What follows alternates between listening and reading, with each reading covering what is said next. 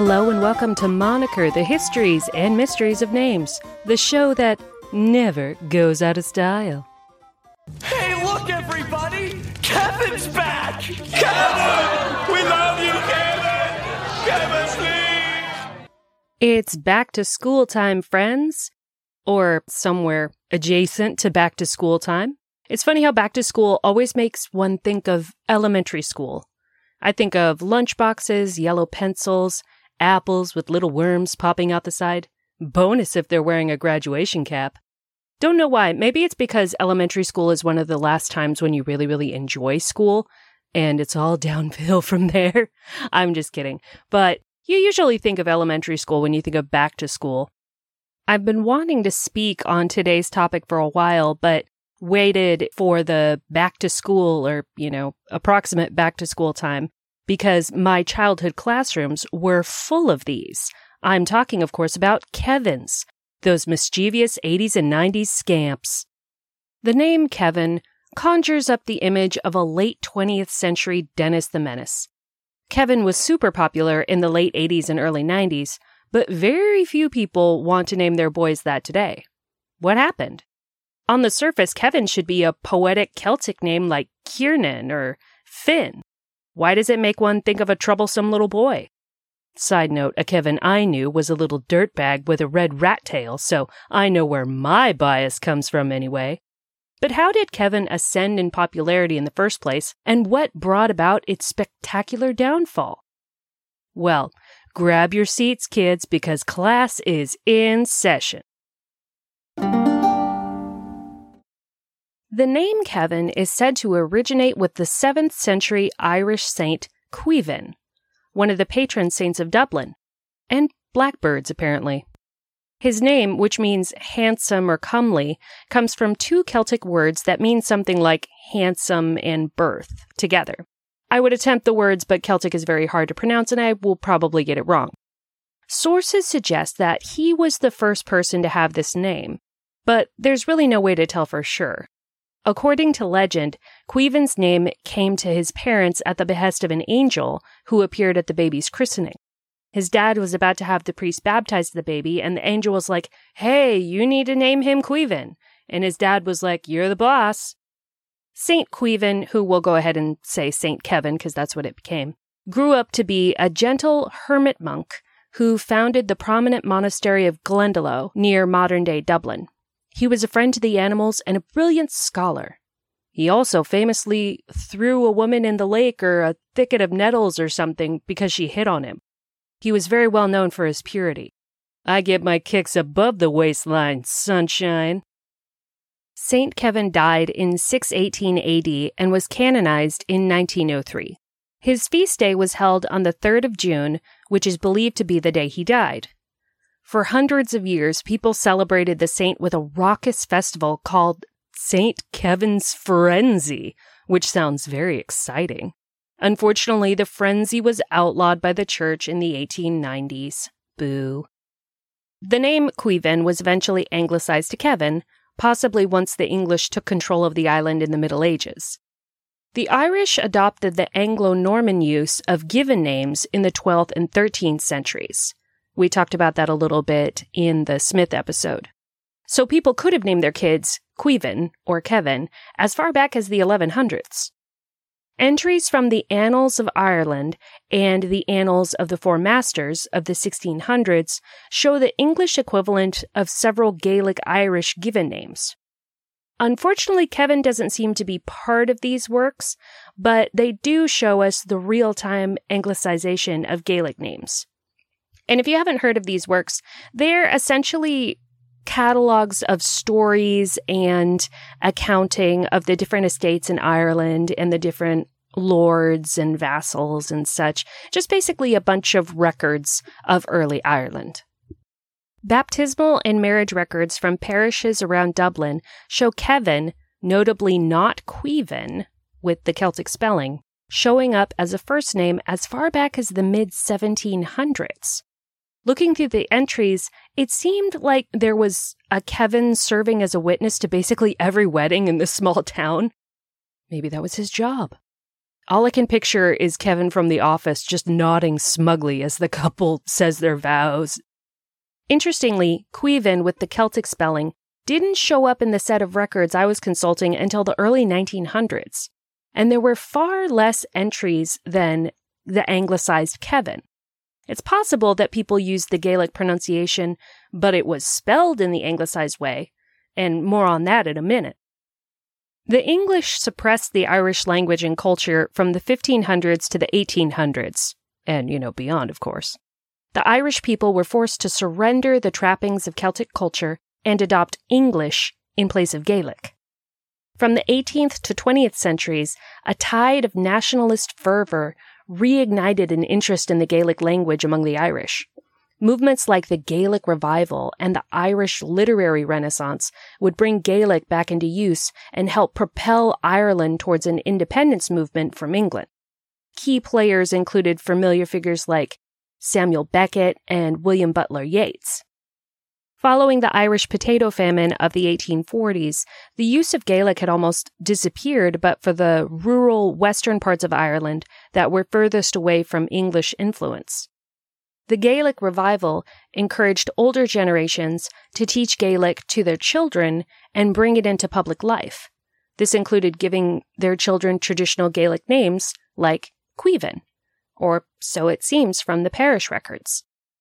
The Irish historically adhered to the English Western naming conventions, particularly in the 18th and 19th centuries. Things like First son is named after paternal grandfather, second son is named after maternal grandfather, etc., etc. So the names were being used over and over again, just like they were in England and the US and the rest of the Anglo world. That's where you get the thing where there's like a million Johns, a million Marys. The most common names in circulation prior to World War II were saints' names and the names of national heroes. While St. Kevin wasn't officially canonized yet, he still held high enough sway in Irish culture to enter the naming pre and post Anglican takeover. Kevin still seems like it dwarfed the use of Cuiven in Ireland, generally speaking. So it looks like the anglicized version still kind of outweighed that traditional Celtic model. Between 1880 and 1910, 1.5 million people came to America from Ireland.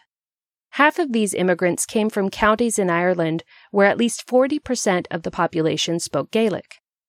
Irish Americans felt solidarity with their brethren overseas who were fighting for their freedom against the British. Newspapers published in Gaelic popped up in several major cities with large Irish communities. Gaelic enthusiasm doesn't appear to have extended to baby naming among the Irish Americans especially for boys.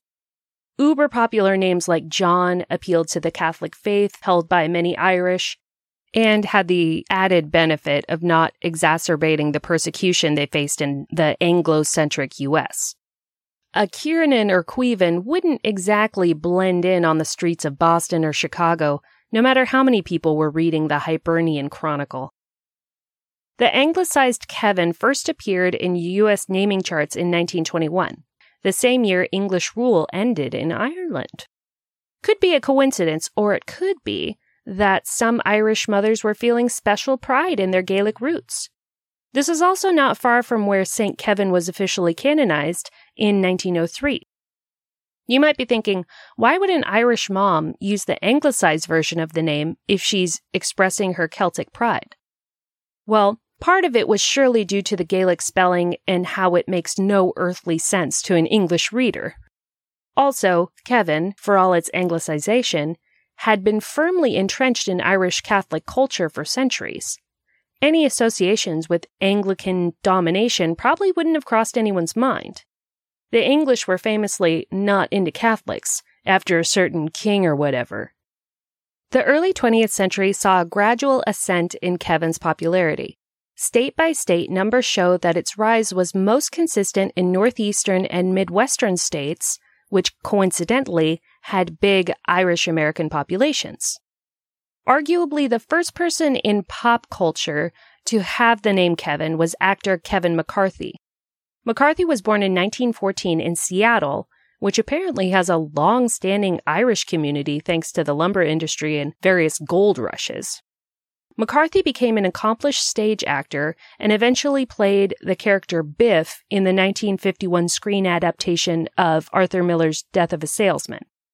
Many of the Kevin actors we know today were born around the time of the film's release, not necessarily named after McCarthy, of course. These actors include Kevin Costner, 1955, Kevin Bacon, 1958, Kevin Spacey, 1959, etc., etc. They were all part of Kevin's first popularity peak in America. Kevin jumps from number 73 in popularity to number 15 in 1960.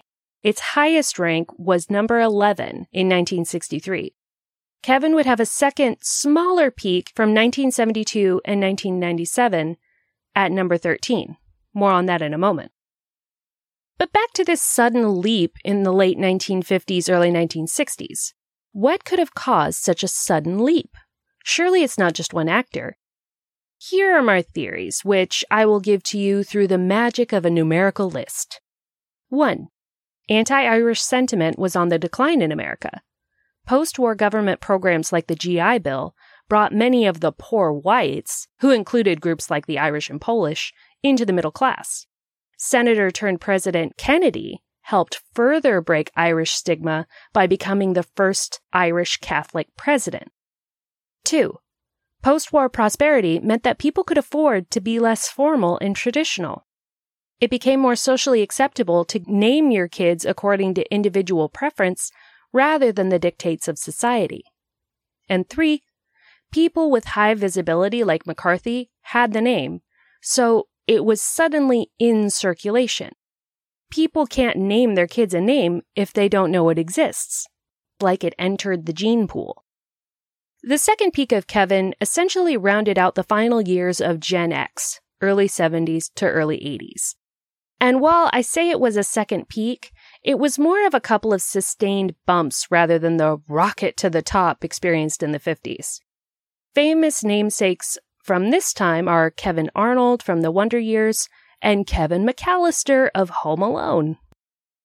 Kevin remained in the top 50 among boys' names from the late 70s clear to the 2010s. From there, it steadily declined to its current spot at number 182. Still pretty popular. I was surprised. I thought it would be like a thousand. According to the user ratings on behindthename.com, a fabulous website I've talked before, people view Kevin as, quote, wholesome and strong, end quote. 72% of participating users considered it to be a good name. Although, why would you search for the name and rank it if you didn't have it or some affiliation with it? I mean, that might skew the data a little bit. Keep in mind that all this data is from America. In Western Europe, particularly Germany and France, Kevin has a less than appealing reputation. American media has always been popular overseas, and in the late 20th century, people from Western Europe eagerly consumed America's movies, TV, and music. Among these were Kevin laced offerings like Home Alone or the movies of Kevin Bacon or Kevin Costner. Dances with Wolves was apparently extremely popular in Europe. Thus began a European Kevin fad that was a few years behind the US. In fact, Kevin was the most popular name for boys in France from 1989 to 1994. The unquestioned appeal of American culture started to decline in the early 2000s, possibly because of the unpopularity of the Iraq War, but I'm just speculating.